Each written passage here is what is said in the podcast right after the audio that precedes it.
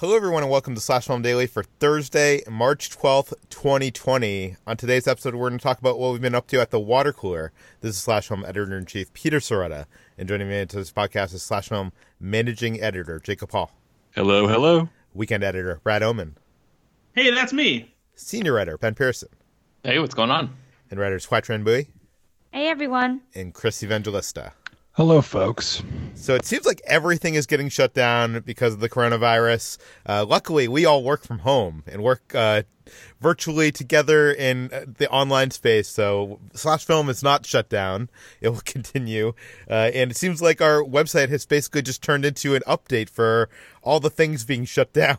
Because of this virus, uh, Brad, you've you've kind of taken this on. I think when when you started taking this on, you just thought it was going to be a couple updates, right? I mean, I knew it was going to continue to get bigger. I didn't know that they were going to start coming so fast and furious, like every you know 15 minutes. yeah, it's like an avalanche. Uh, but speaking of Fast and Furious, that's probably the biggest one, right? Yeah, that's that was the big surprise today. Uh, Fast and Furious Nine released delayed, and not just delayed to later in the year, but delayed pretty much an entire year, all the way back to April second, 2021. It's not the only movie they got delayed. A Quiet Place Two, uh, Part Two has been delayed, uh, hasn't been given a new release date yet. Same with The Lovebird, starring Kumail Nanjiani and Issa Rae, um, was supposed to open April 3rd, got pushed back, doesn't have a new release date yet. Uh, a bunch of shows are stopping productions that were supposed to start soon, like the second seasons of Russian Doll and Little America. Uh, CinemaCon 2020 got canceled, so you and Ben can't go and watch movie trailers and eat free movie concessions. Well, well, well, well, that shows them because me and Ben decided not to go yesterday before they canceled it. So, so we beat them to it. I feel like we broke up with them before they broke up with us. you can't fire me. I quit. yes. Uh, Paley Fest is also postponed. That's where they usually have a lot of uh, big TV panels with the casts there talking about the shows, uh, um, commending them and whatnot. Usually some news comes out of there too. Uh, all the big sports um, are coming down. Uh, NBA has suspended their their season, so has the NHL. Uh, there's rumblings that maybe Major League Baseball might. Soccer is being a little less severe. They're only uh, suspending their season for 30 days and keeping an eye on the situation. So yeah, it's just lots of stuff happening. Oh, and then all of the game shows and talk shows uh, that film with live audiences are being shot without live audiences. So that'll be fun. Yeah, a lot of those live audiences are a lot of older people too, so it, it makes sense that they're not going to be doing live audiences. Um, Ben, you're still hoping to go to Hamilton this weekend? I mean, I'm so torn about it because uh, I think the governor of California said something this morning about, um, you know, suggesting that all events. I, I want to say I'm I'm probably going to get the numbers wrong, so I apologize in advance. But I want to say it's like gatherings of over 250 people or something like that should be should not happen is essentially what the uh, the governor said. But the Pantages Theater, which is where Hamilton is is uh, making its debut today, actually basically said like the show is going to go on so uh, i don't really know if it's like responsible to go but i've been looking forward to it for a long time and i've spent a lot of money on the tickets and i'm going with a couple friends and i just i'm really like struggling with the balance of whether or not to to do it and uh, hopefully uh, I don't know if they're going to cancel it between now and Saturday night, which is when I'm supposed to go see it, but um, we'll see what happens, I guess. Would, would you be happy with them canceling? Because if they cancel it, you'll get like your tickets postponed, or do you think they would re- like just give you your money back, or do you think they would give you seats to another date? Um, I don't know. I mean, at this point, I don't know what the you know, like Brad was just talking about some uh, what was it major league soccer that's just like oh we're we're holding off for a month kind of thing like i really don't think the scenario is going to be that much better in a month and they uh, the uh, pantages already has a lot of its um, spaces booked for the rest of this year. So I, I'm not sure if there's enough of a window for them to be like, all right, Hamilton's delayed. It's going to come back, you know, in October or something like that, if that's even possible. Um, so they might just do full refunds. I, I don't know, man. Well, that's tough. And uh, Disneyland has not yet thrown in the towel. Disney World, but Disneyland is, you know, in California where you said gatherings over 250 people, and there's definitely over 250 people in Disneyland Resort. So uh, I'm, I'm, interested to see if Disneyland call, uh, you know throws in the towel, and also WonderCon, which is happening next door in next month, I think. Yeah. Um. So they they have yet to cancel that. Uh, well. We have we have some breaking news. Uh, New York Governor Cuomo has just announced the immediate closing of Broadway due to coronavirus. Whoa. That's Uh, The whole- my, whole- my friend who was thing? going to visit New York this weekend is definitely not going to be coming now. 'cause He was going to come for a Broadway show. you know, a few minutes ago, Ben, I told you that y- you probably your show this Saturday was probably still going to happen. I, I'm now thinking maybe not. Yeah, we'll see. Uh, it'll be interesting. We'll, we'll find out next week in uh, next week's water cooler. Okay, let's let's dive into it. Let's talk about what we've been doing. I mentioned earlier on this week that uh, last week I was in Florida. I went to Walt Disney World. It was it was kind of funny when we were when we landed in Florida. We got a, like I looked on Twitter and it was like Florida calls a state of emergency, and, and then when I landed in California, California called a state of emergency. So, so I'm just going wherever the state of emergency is. Apparently, um, I I was in Walt Disney World all last week or for four days. Uh, I was there to cover the new ride, Mickey and Minnie's Runaway Railway, and this is surprisingly the first time Mickey Mouse has gotten a a ride in Disney history. So it, it is kind of a, a big deal, and it was uh, in Hollywood Studios, replacing one of my favorite rides of all time, the Great Movie Ride. Uh, Jacob, do you, do you have any love for the Great Movie Ride? I assume this is probably something you you've loved, being a person that went to Walt Disney World many years ago. Yeah, absolutely. When the Great Movie Ride closed three years ago, we did a big tribute article to it on the site, which Yeah. you can read if you search for it, or maybe we'll include in the show notes. But yeah, the Great Movie Ride was a classic. It was a great, great ride, but it was in its final years, it was really showing its age in a way that was more sad than you know exciting. So, it, as important as that ride was to me growing up, from what I've seen of Mickey and Minnie's through the various YouTube videos that I've watched, including yours, Peter, this seems like a more than worthy replacement. So it looks really, really good. Yeah, people keep on asking me how is this new ride? Is is it better than the Great Movie Ride? And, uh, th- My only problem with this ride is that it replaced the Great Movie Ride. Other than that, this ride is incredible. It uses uh, trackless technology that we've seen recently on Rise of the Resistance and Ratatouille and uh, Pooh's Honey Hunt overseas. Uh, it, basically, what that means for those of you who don't know is that the ride vehicles you are on are actually being controlled without a track. So you can do some very interesting things and go in directions that you're not thinking that your cart is heading.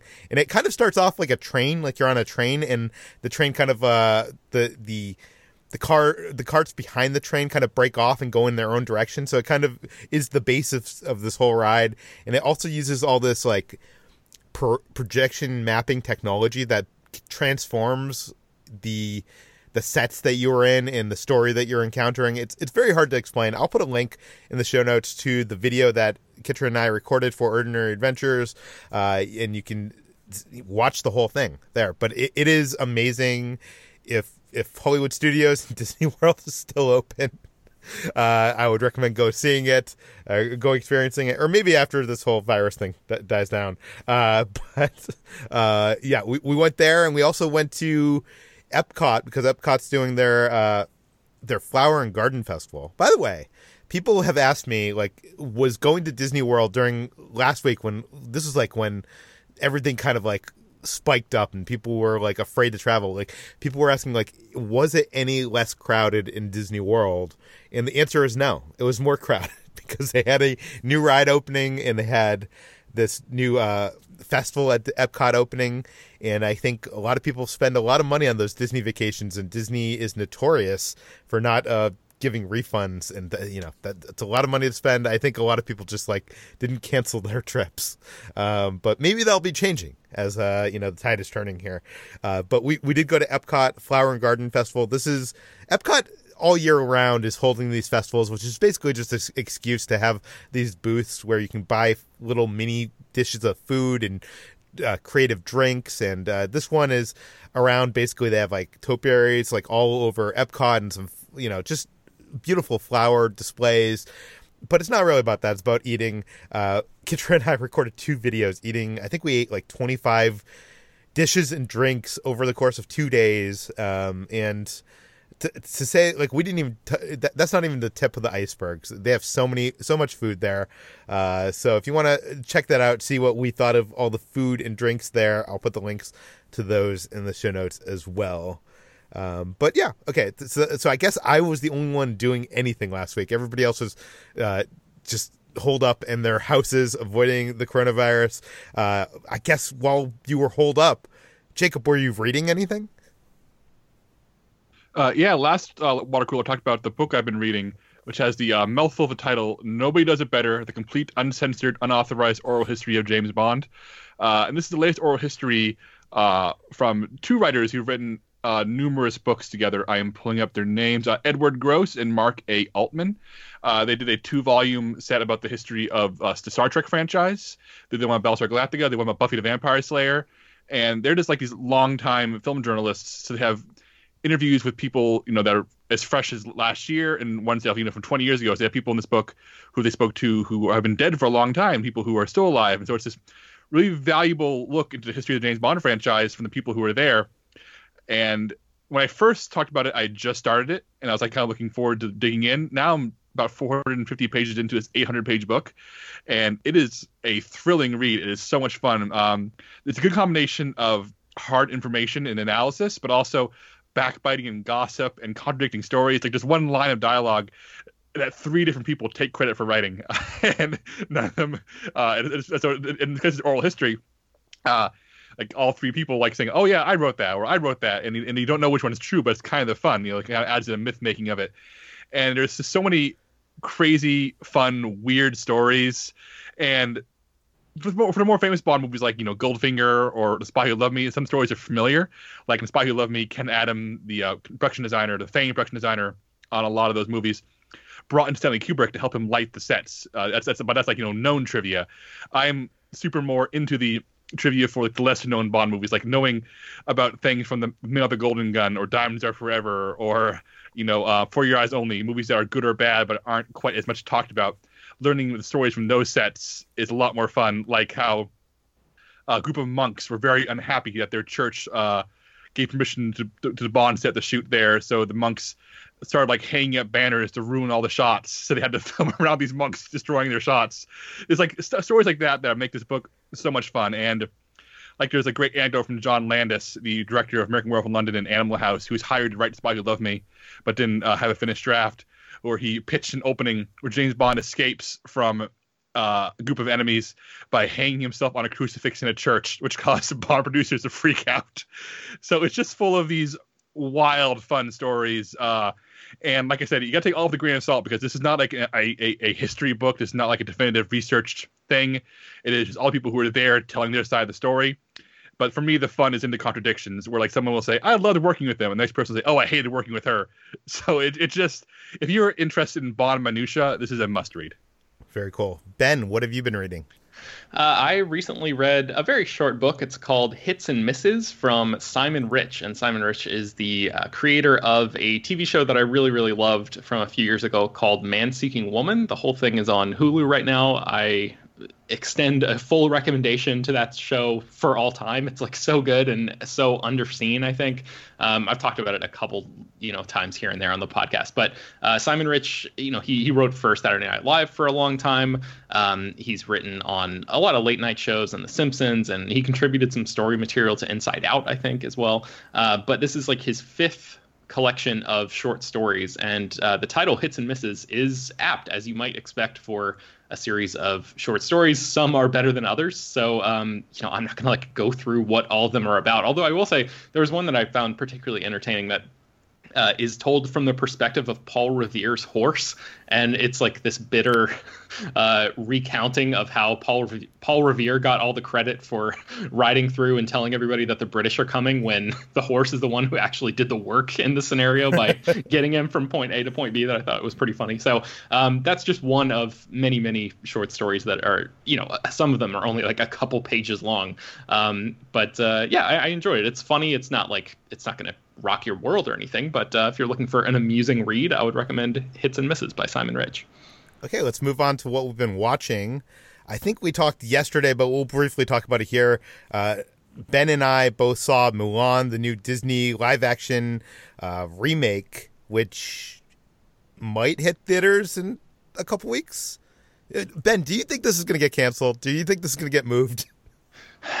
Disney seems to be one of the only studios that is not instantly jumping on the bandwagon of moving its domestic releases. So I really don't know. This could be one of those things where, you know, Disney reaps the rewards of everybody else moving all of their stuff away and disney movies are essentially the only big things that are in theaters you know while everybody is um, is on alert from coronavirus stuff so will people actually go out and see those movies is disney too pot committed to to pull the plug on domestic releases i've seen a lot of people like suggest that they should just put movies like um, Mulan and Black Widow directly onto Disney Plus, but I, I don't know what that would do to their bottom line. Like, obviously, Disney is big enough where they could absorb huge losses and be totally fine. But like, with the um, the CEO transition and everything, is that the way that Bob Chapek really wants to start his his tenure at the Walt Disney Company? I don't know. I feel like there's a lot of um,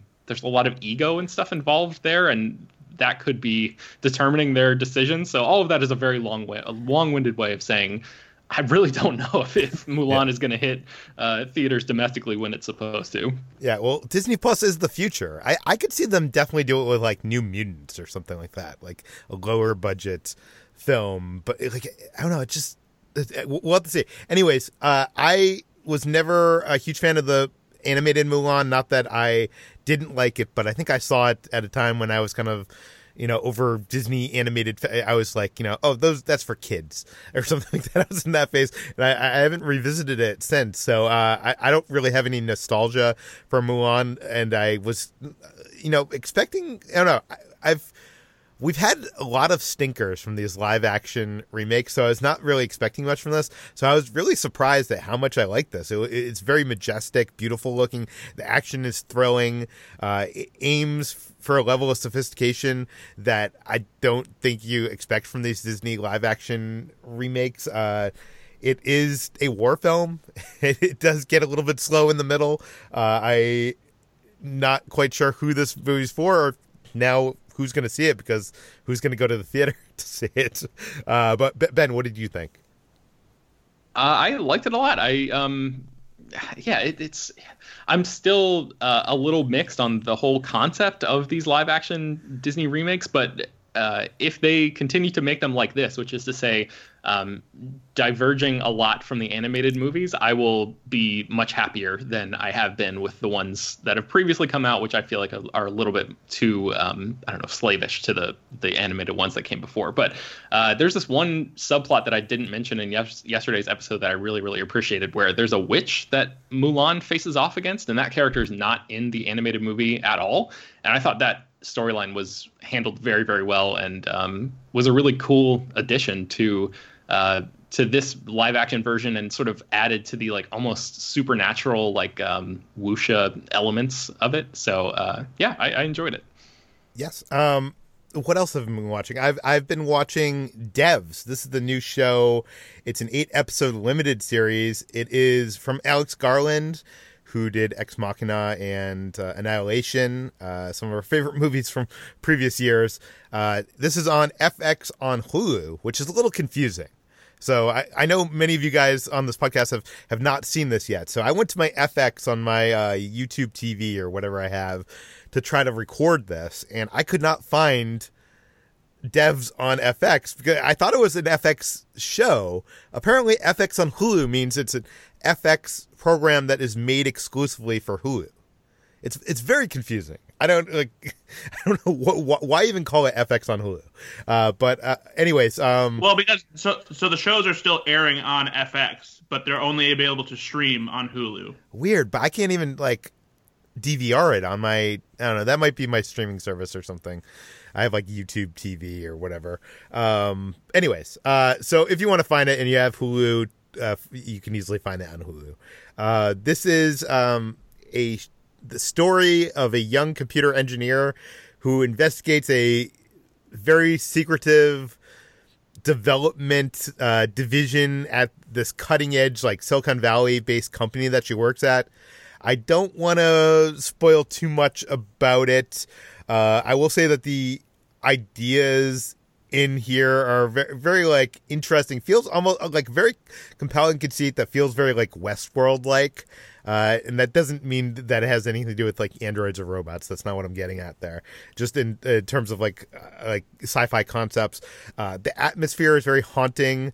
Uh, the imagery is very stunning. It's, it's what you expect from from Alex Garland, and the music uh, we were halfway through the first episode, and Kitra looks at me and was like, "This this show is freaking me out. The music's like Annihilation," and I was like, "That's because it was made by the guy who made Annihilation, and it's the same composer from Annihilation, uh, who also did um, yeah, I think he did Ex Machina too. I don't know. Uh, anyways, uh, this show uh, has Nick Offerman in it, not as not really in a comedic role.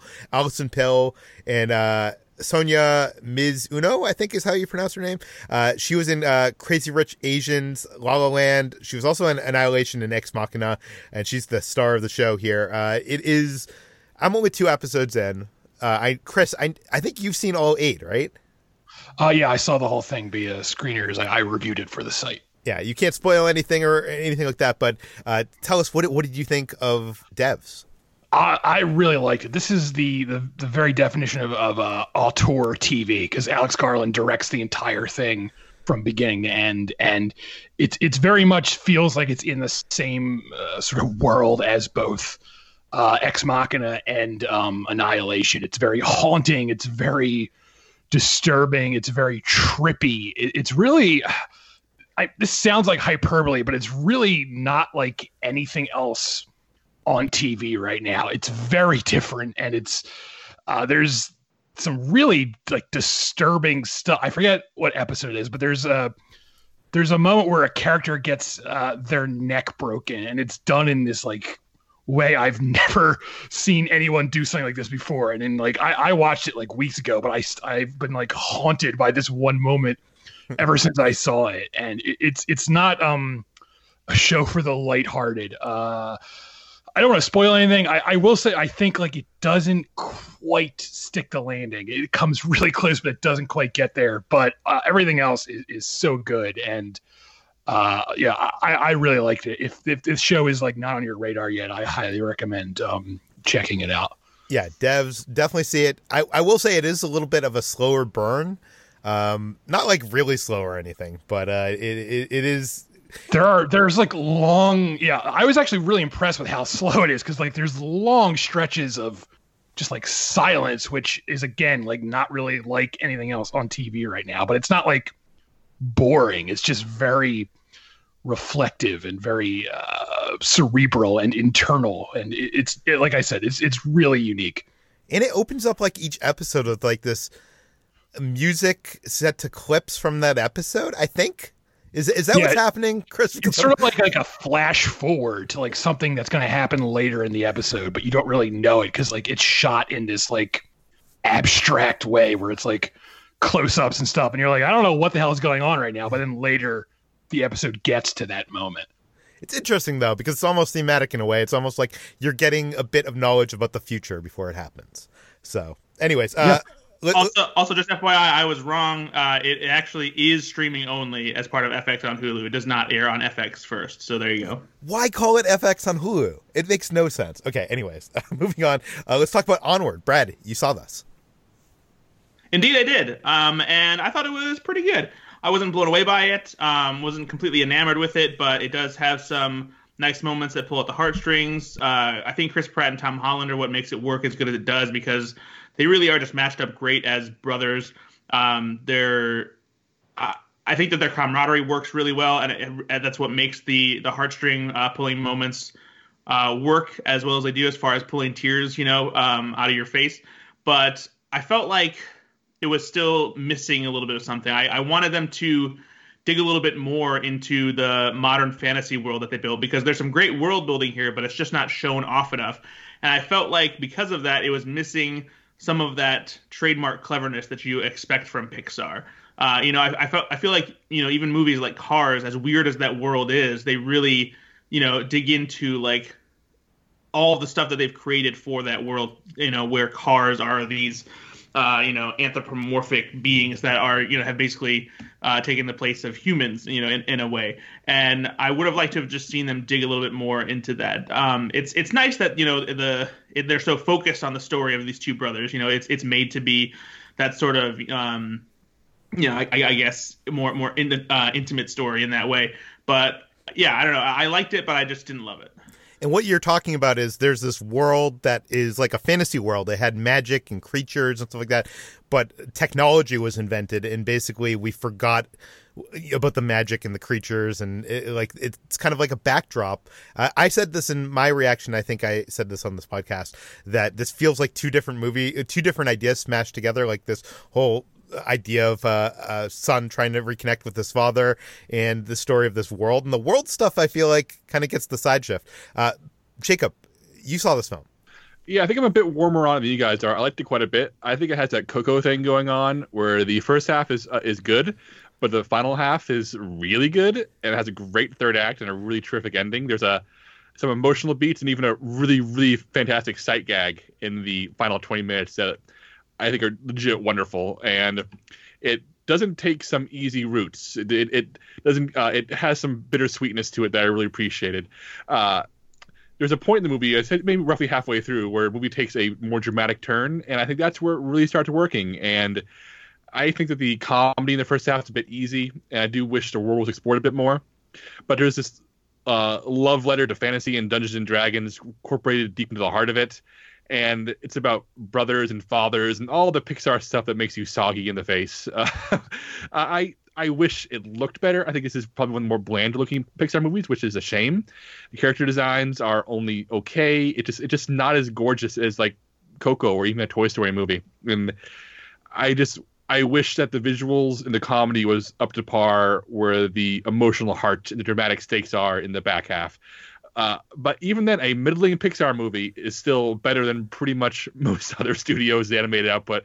So uh, I think Onward's a, it's a very good movie, and I, I think it's worth seeing, especially if you like Pixar. Yeah, I think all three of us agree that you should see it, right? Yeah, definitely. Yeah. Yeah, absolutely. Okay, uh, let's talk about The Hunt. Chris, you saw this?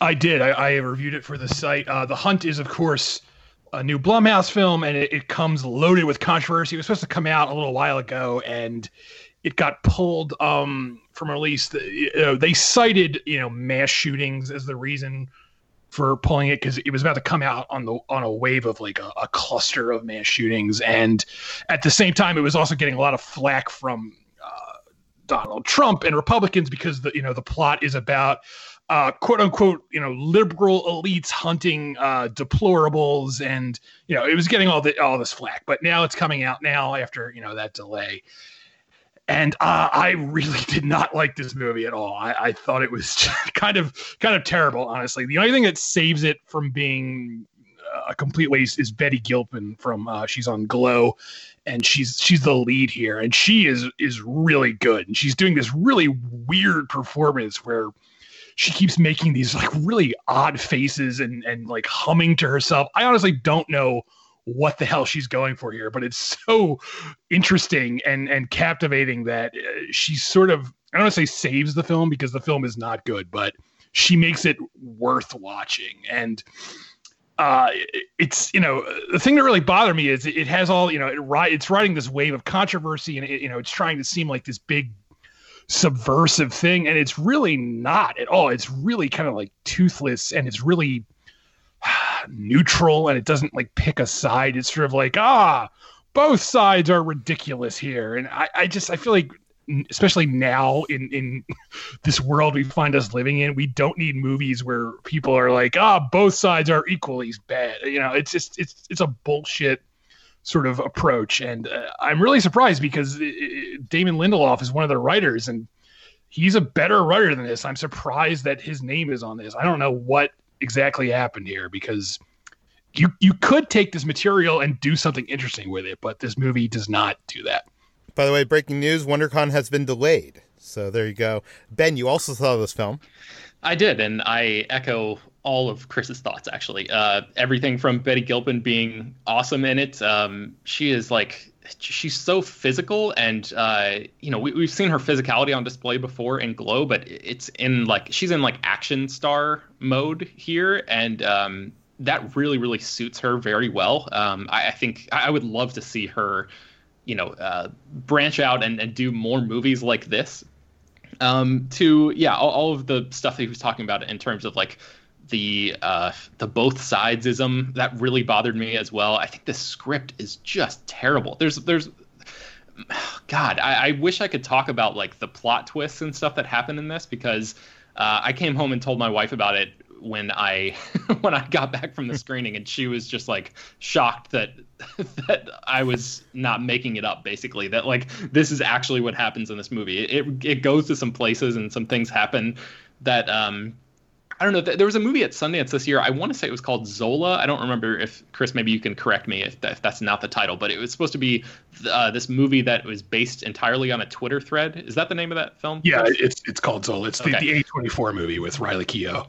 Yeah, I feel like if that's the first movie based on a Twitter thread, then this movie is almost the first movie based on like a Facebook comments section because everybody talks in in like political buzzwords that you would see people using on Facebook. Like it is just um, it's as bad as that makes it sound and maybe sometimes a little worse in terms of the the script. Like there's one point where a character is like uh, you know, these refugees are crisis actors. Trust me, I have a podcast. I've been blowing the lid off of this for years, and and like it's all said completely straight face. Like this, yeah. this is supposed to be serious dialogue that we're supposed to be taking seriously, and I was just like, oh my god, this is so bad. Yeah, it's all like there's a part where this this woman gets like blown in half and she's like dying and she's like please kill me and this guy's like i don't want to kill you and she's like do it you snowflake and i was like yeah. oh i hate this movie yeah yeah that happens pretty early on and and really um, sets a poor tone for what is to come in this thing um, coming back from florida i was able to catch up on Better Call Saul. This is one of my favorite TV shows on television right now, and uh, it is it is so good. Uh, this um I guess I'll spoil like the first couple minutes of the show. Or I'm not spoiling anything, but I'm just saying something about the first couple minutes of the season. Uh, it's I wouldn't consider it, it much of a spoiler, but uh, so far we've been seeing like these flash forwards to uh, Jimmy or Saul Goodman, or I guess he's called Gene, uh, where he's working at the Cinnabon, which I guess is a spoiler for Breaking Bad. Sorry, guys, But if you haven't seen Breaking Bad, apologize. Um, but uh, we've getting these like little glimpses of him, his life after Breaking Bad, and this season opens up with like a 15 minute long sequence of uh, his life after Breaking Bad, and it's kind of very dramatic, kind of very very interesting. I want to see more of of Gene, and I was actually like 10 minutes into this episode, I was like, oh my God, they're going on, they're going to have a full on Gene episode. Unfortunately, after the, the opening title, it goes back to uh, Better Call Saul. Not that Better Call Saul is bad, but I, I was very excited to see a full on Gene episode. Um, this season on Better Call Saul, uh, I guess spoiler for last season, but at the end of last season, he decides to change his name to Saul Goodman and go full on Saul Goodman. This season, I thought it was going to be more of an evolution. Like this whole show has been kind of an evolution of Jimmy to Saul, and this this season he's kind of pretty much Saul Goodman. It, it, it, we're actually seeing like a Saul Goodman show.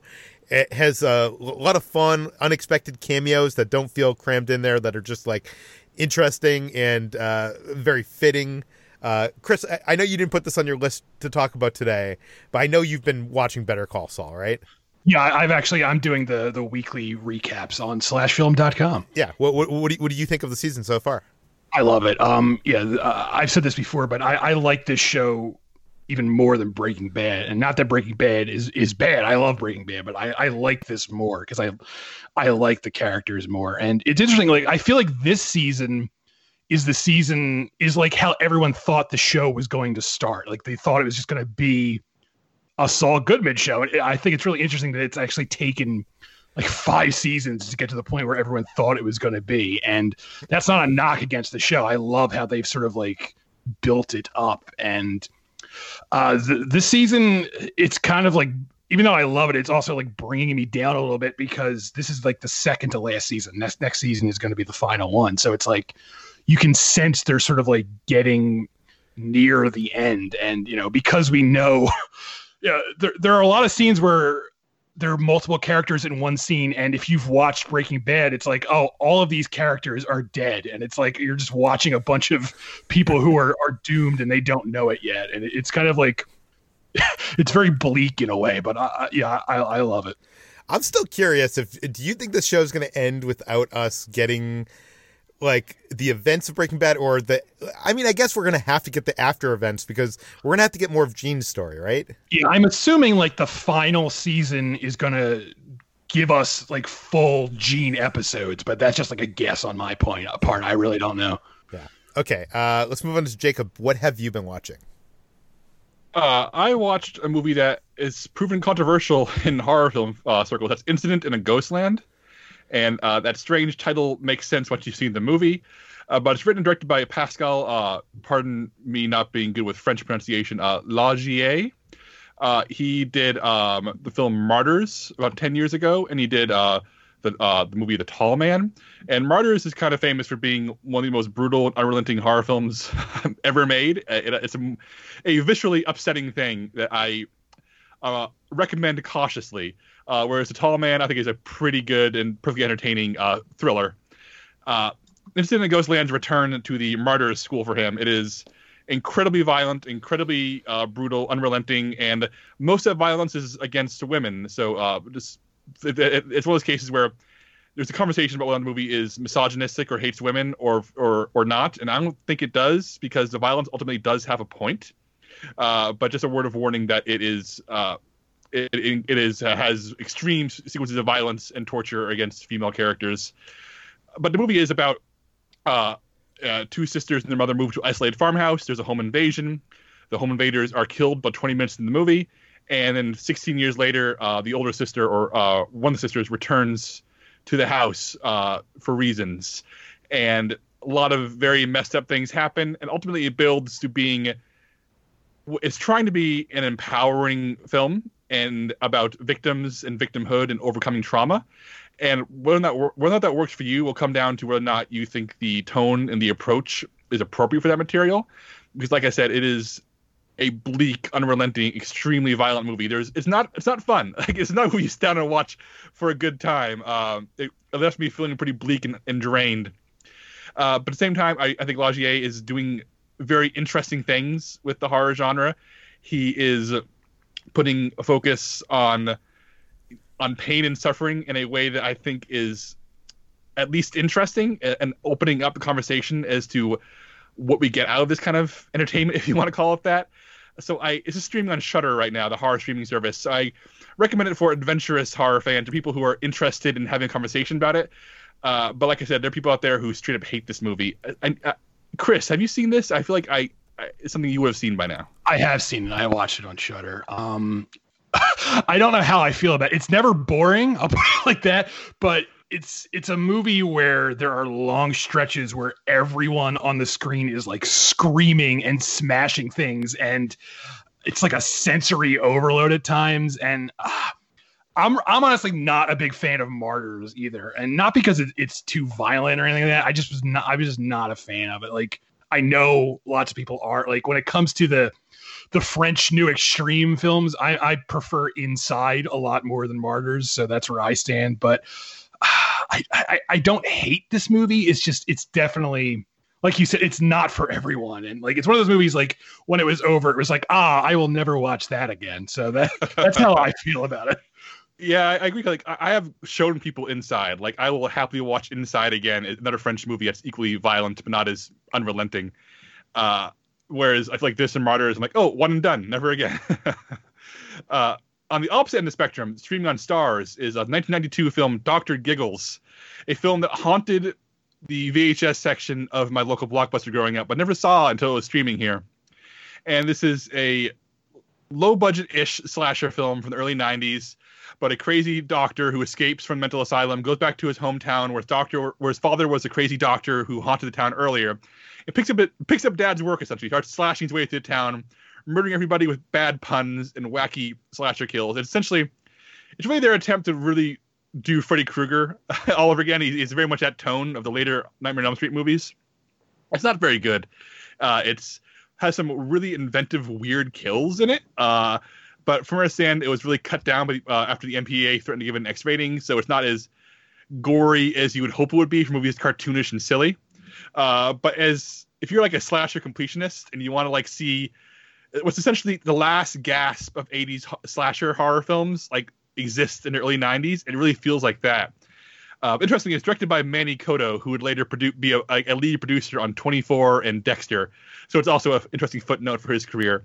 Has anyone else here seen Dr. Giggles? Absolutely, I love Doctor. Giggles. I saw Doctor Giggles when I was, you know, was on VHS when I was a, a, young lad, and it's it's not a good movie, but uh, I I just love that it's it's sort of like checking all the boxes. Like just like Freddy, there's like a nursery rhyme about Doctor Giggles, and uh, yeah, there like at first he's like he's killing people with like normal doctor instruments. Then like there's a part where he murders like someone with a giant band-aid. Like there's no reason that he would have like a like i'm talking like cartoonishly big band-aid. Like it like there's no reason that it would even exist let alone that he has it. But he's got a he's got a giant band-aid and he murders people. And there there's like as terrible as this movie is, there's actually like a legitimately disturbing moment where you find out like the young Doctor Giggles, baby Giggles, if you will, like uh, escaped from like uh,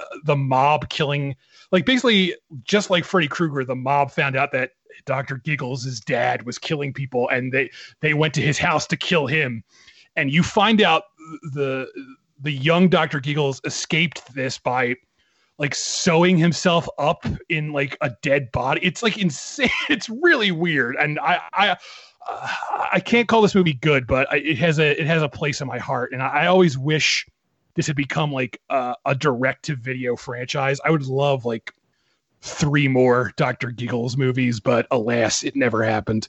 What in God's name are you guys watching? Come on, have you never seen Doctor Giggles? It was so. It, it had the it, it had two great taglines. So one was sorry, the doctor is out dot dot dot of his mind. And then the other one was sorry, the doctor is in dot dot dot sane. Those were the two taglines.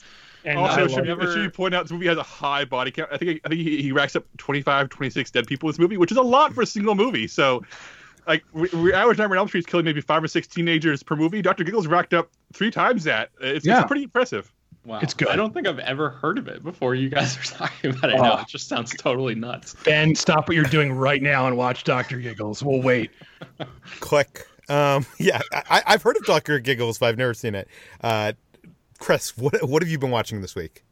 I'm, uh, I'm exhausted from talking about Dr. Giggles. Um, I I finally saw Birds of Prey, which is fine. Um, I do I do think it deserved better than you know it got. At, it feels like people ignored this. Um, it, it's fun. Um, it's you know it's no Aquaman, which is the best of the DCEU films, but I, I had fun with it. I don't think I didn't like that it has this weird sort of like alternate timeline thing for the first half hour where it keeps like cycling back and I, I really feel like the movie didn't need that. I also feel like it takes way too long to get all the characters together. Like i like mary elizabeth winstead is like barely in the movie for like the first hour. She doesn't like really do anything till like the last half hour and that really kind of bugged me. But beyond that it's fun. It's a fun movie. Um i i, I i'm surprised it didn't do that well in, at the box office but I, I mostly enjoyed it um, I also watched Charlie's Angels, the new Charlie's Angels, which is bad. It's really bad. Uh,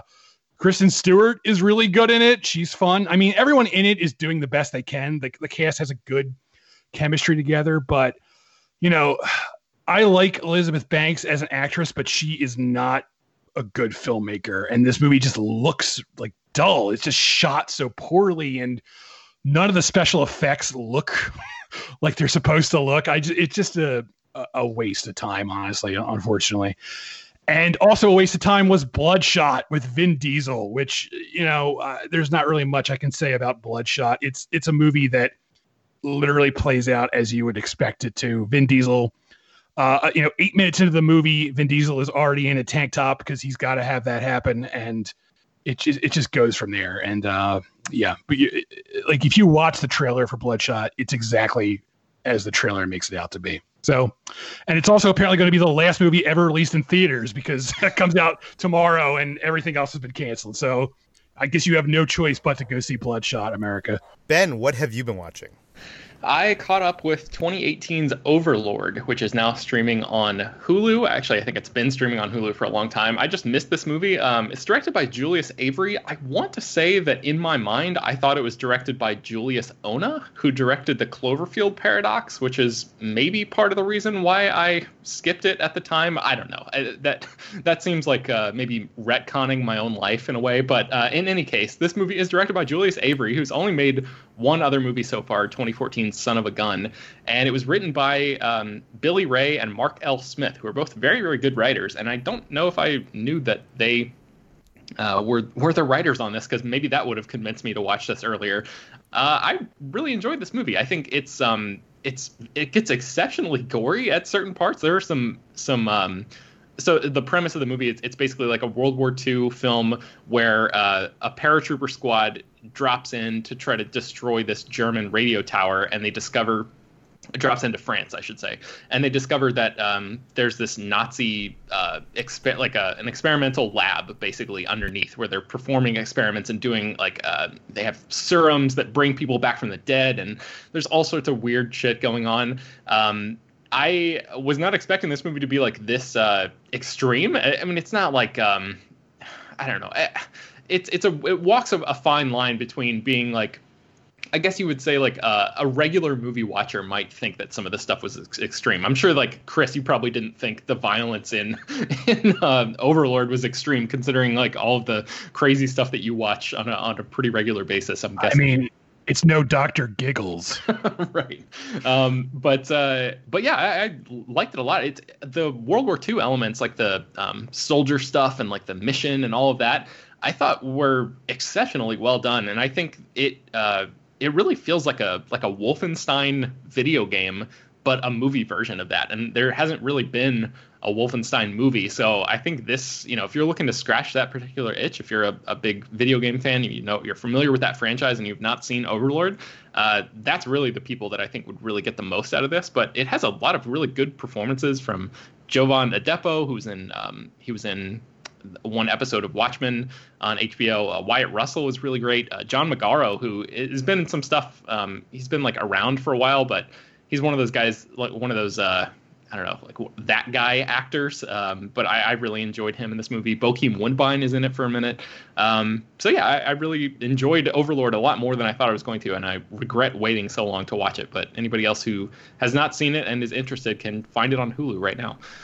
Um, I also finished McMillions. Peter, I, I, know we've been talking about that a little bit on recent water cooler episodes. I just figured since the show has aired its final episode that maybe this would be just a, a brief moment for us to give our final thoughts on the whole ben, thing. Ben, because of my trip, I'm only four episodes in. Oh no! So, okay. so, right. so, so, so, so, no spoilers. Don't tell me if the people got caught or not. I, I have no idea. I'm okay, kidding. I'm kidding. Uh, That's a joke. I'm, I'm kidding. Obviously. No, I, I really don't have much to say. I just figured it would be like a good jumping off point for everybody else who may have been watching this series. But I, I would just say that I thought the final episode was the best one by a long oh, wow. shot.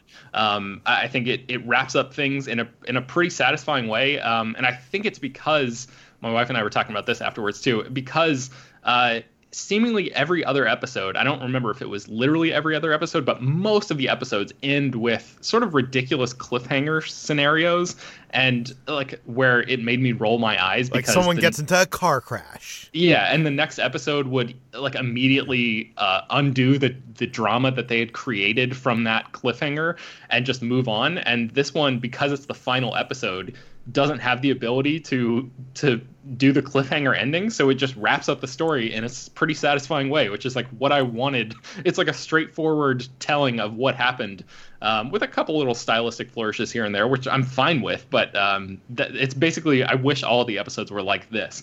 Uh, I still think it was way too long, but um, I-, I, was ultimately satisfied by uh, how McMillions came to an end. So that's that. It's you can watch it on uh, HBO Go right now if you are interested in that. And then finally, um, I've been rewatching Breaking Bad um, for the first time since uh, uh, th- watching the show live all those years ago, and man, that show is so freaking good. I, my wife and I just finished season three last night, and uh, man, the the season three finale where, um, or the, the the second to last episode where Walt says "run." Um, God, it just gives me chills, man. It's so so good. Uh, so yeah, I just wanted to give a shout out to uh, one of the greatest shows of all time, Breaking Bad. So uh, all that's on Netflix right now. If you're interested in a rewatch of your own. Hot take. Breaking Bad. Good. okay. Uh, HT, what have you been watching? I saw the sad Ben Affleck coach movie, uh, The Way Back, and it pleases me to say that it's good. It um, is very much a movie within like that formula of the inspirational sports drama. It follows Ben Affleck's alcoholic coach who uh, is given sort of a lifeline by a, his former uh, high school um, and that offers him the job of coaching the struggling basketball team. And through that he finds redemption for himself etc but um, because of a really tremendous performance from ben affleck who obviously uh, is working through like his own very personal issues through this film it um, is it's a really affecting uh, movie that works within the formula. And I also was pleasantly, surprised to find that it doesn't offer sort of like those easy answers and solutions that you would generally find in these kind of inspirational sports movies. It actually isn't really much about the sports as it is about Ben Affleck's character and his struggles with uh, alcoholism and addiction and grief. And I really like that more nuanced, sort of muted um, approach to this kind of story. And uh, yeah, Ben Affleck is great in this, and it it is really nice that it doesn't feel just like a therapy exercise for him. It feels like a really solid mid-budget drama that I feel like we've been missing from a lot of the theaters and theatrical releases these days. So um, I I really recommend that. It's the way back. Uh, I also saw The Invisible Man, which is great. And I don't think I have anything else to add to it that everyone else hasn't said already. I love its use of negative space, the dr- unrelenting dread throughout, the way it taps into the real anxieties of um, domestic abuse victims, and um, its depiction of gaslighting and, and all the, those sort of modern day.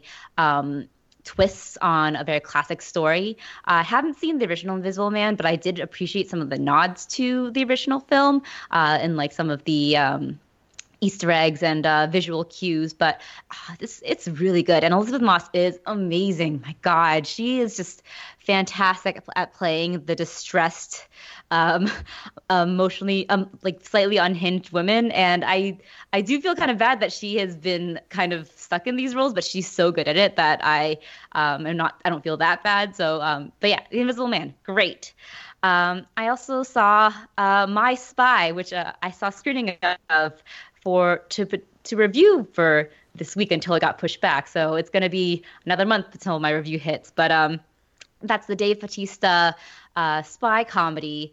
Uh, it's kind of the typical action uh, comedy that you see those big sort of fighter, uh, brawny actors take on and to try to appeal more to the family friendly crowd and it's it's very generic and predictable in those terms the jokes are kind of limp and the script is just all right but it does make a solid case for Dave Bautista rom com lead, which I was quite surprised at. I was like, wow, he's he's he's very charming in this. He's got a real handle on physical comedy.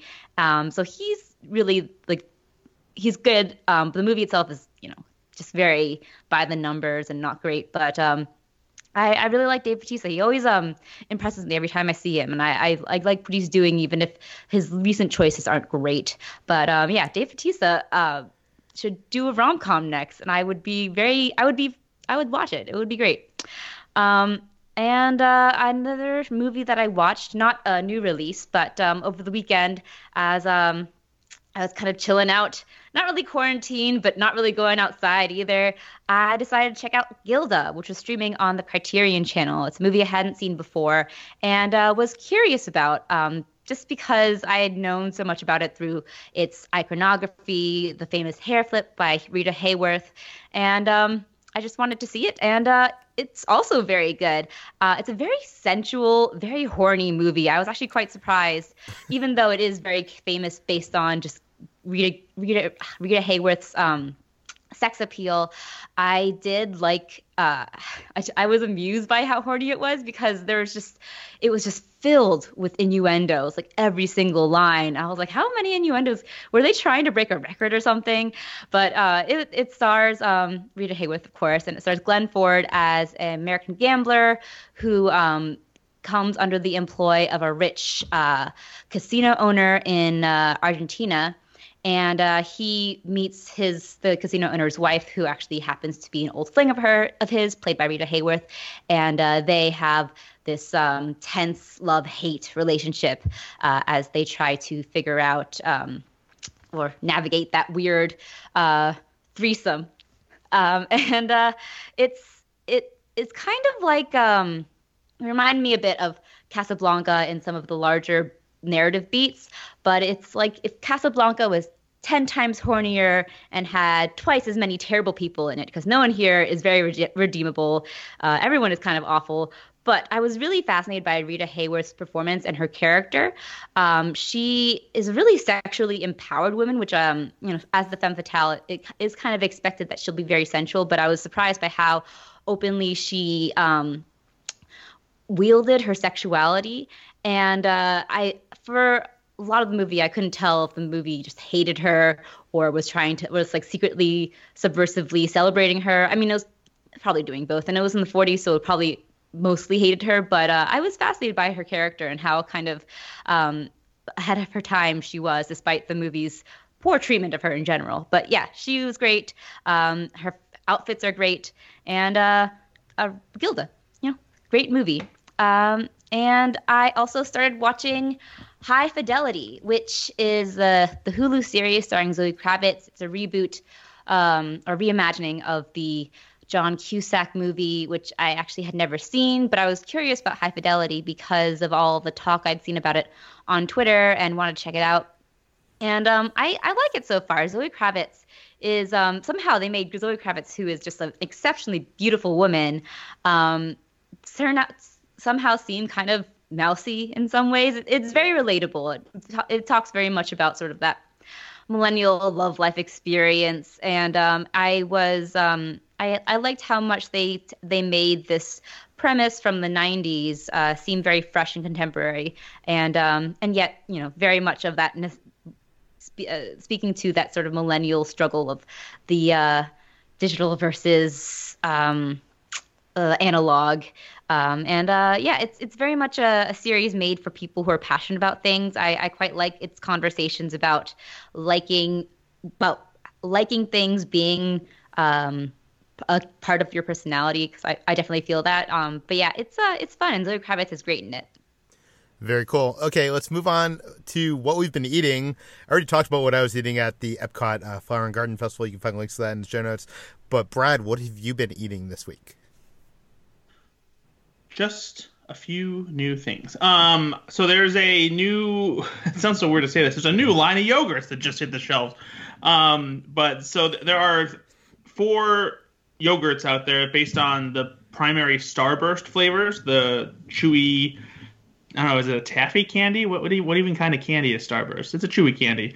Um, anyway, so they have a yogurt for each of the flavors: orange, cherry, strawberry, and lemon. And so I, I tried them out over the past week, um, and they're all pretty good. It's kind of weird though because they really did like they they have the exact starburst flavor of those fruits within these yogurts. It's not just like you know regular yogurt with those flavors that has you know the starburst name on it, which I was partially expecting, but it legitimately tastes like you're eating a creamy liquefied starburst that you just that you don't have to chew which is kind of confusing to the mouth i guess. Um, but they are pretty good and i have the same preference for the flavors uh, of yogurt that i would for the regular starburst which is uh, orange strawberry cherry and lemon is last. Why, why do you hate lemon brad I just I've just never really been a big lemon fan. Every now and then it's okay. I, I like lemonade, so that there's that. But just lemon as a candy flavor, I'm, I'm just like meh. What about lemon desserts? Um, not particularly. Like I think like lemon meringue pie is okay, uh, but it's nowhere near like a favorite or something that I would go out of my way to order. Hmm. Okay, so uh, have, have you been eating anything else?